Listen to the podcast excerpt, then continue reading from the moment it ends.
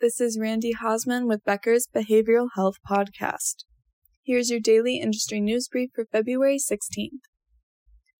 First, according to a report from CB Insights, investments in digital health companies dropped over 50% last year. This report, titled the 2022 State of Digital Health, which was published last month, compiled data from federal and state regulatory filings, independent confirmation with firms or investors, press releases, and other business media sources.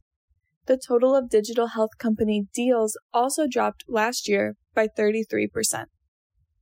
Second, according to a report yesterday from the Triangle Business Journal, UNC Health, based in Chapel Hill, North Carolina, plans to build a children's behavioral hospital in Granville County.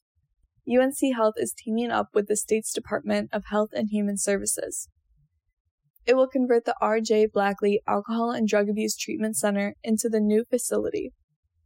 The hospital will house 54 beds. It will cost $10.4 million and will be funded through UNC Health's reserves. Third, School Resource Organization Communities In Schools receives a $165 million donation to expand support programs at 1,000 U.S. schools. The donation comes from the Ballmer Group, a national nonprofit organization focused on economic mobility and equity.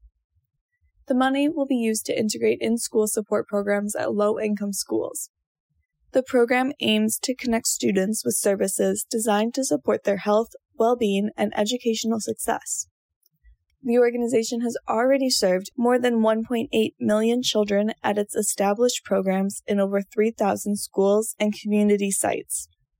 This is the largest donation ever received by Communities In Schools. Thanks for listening.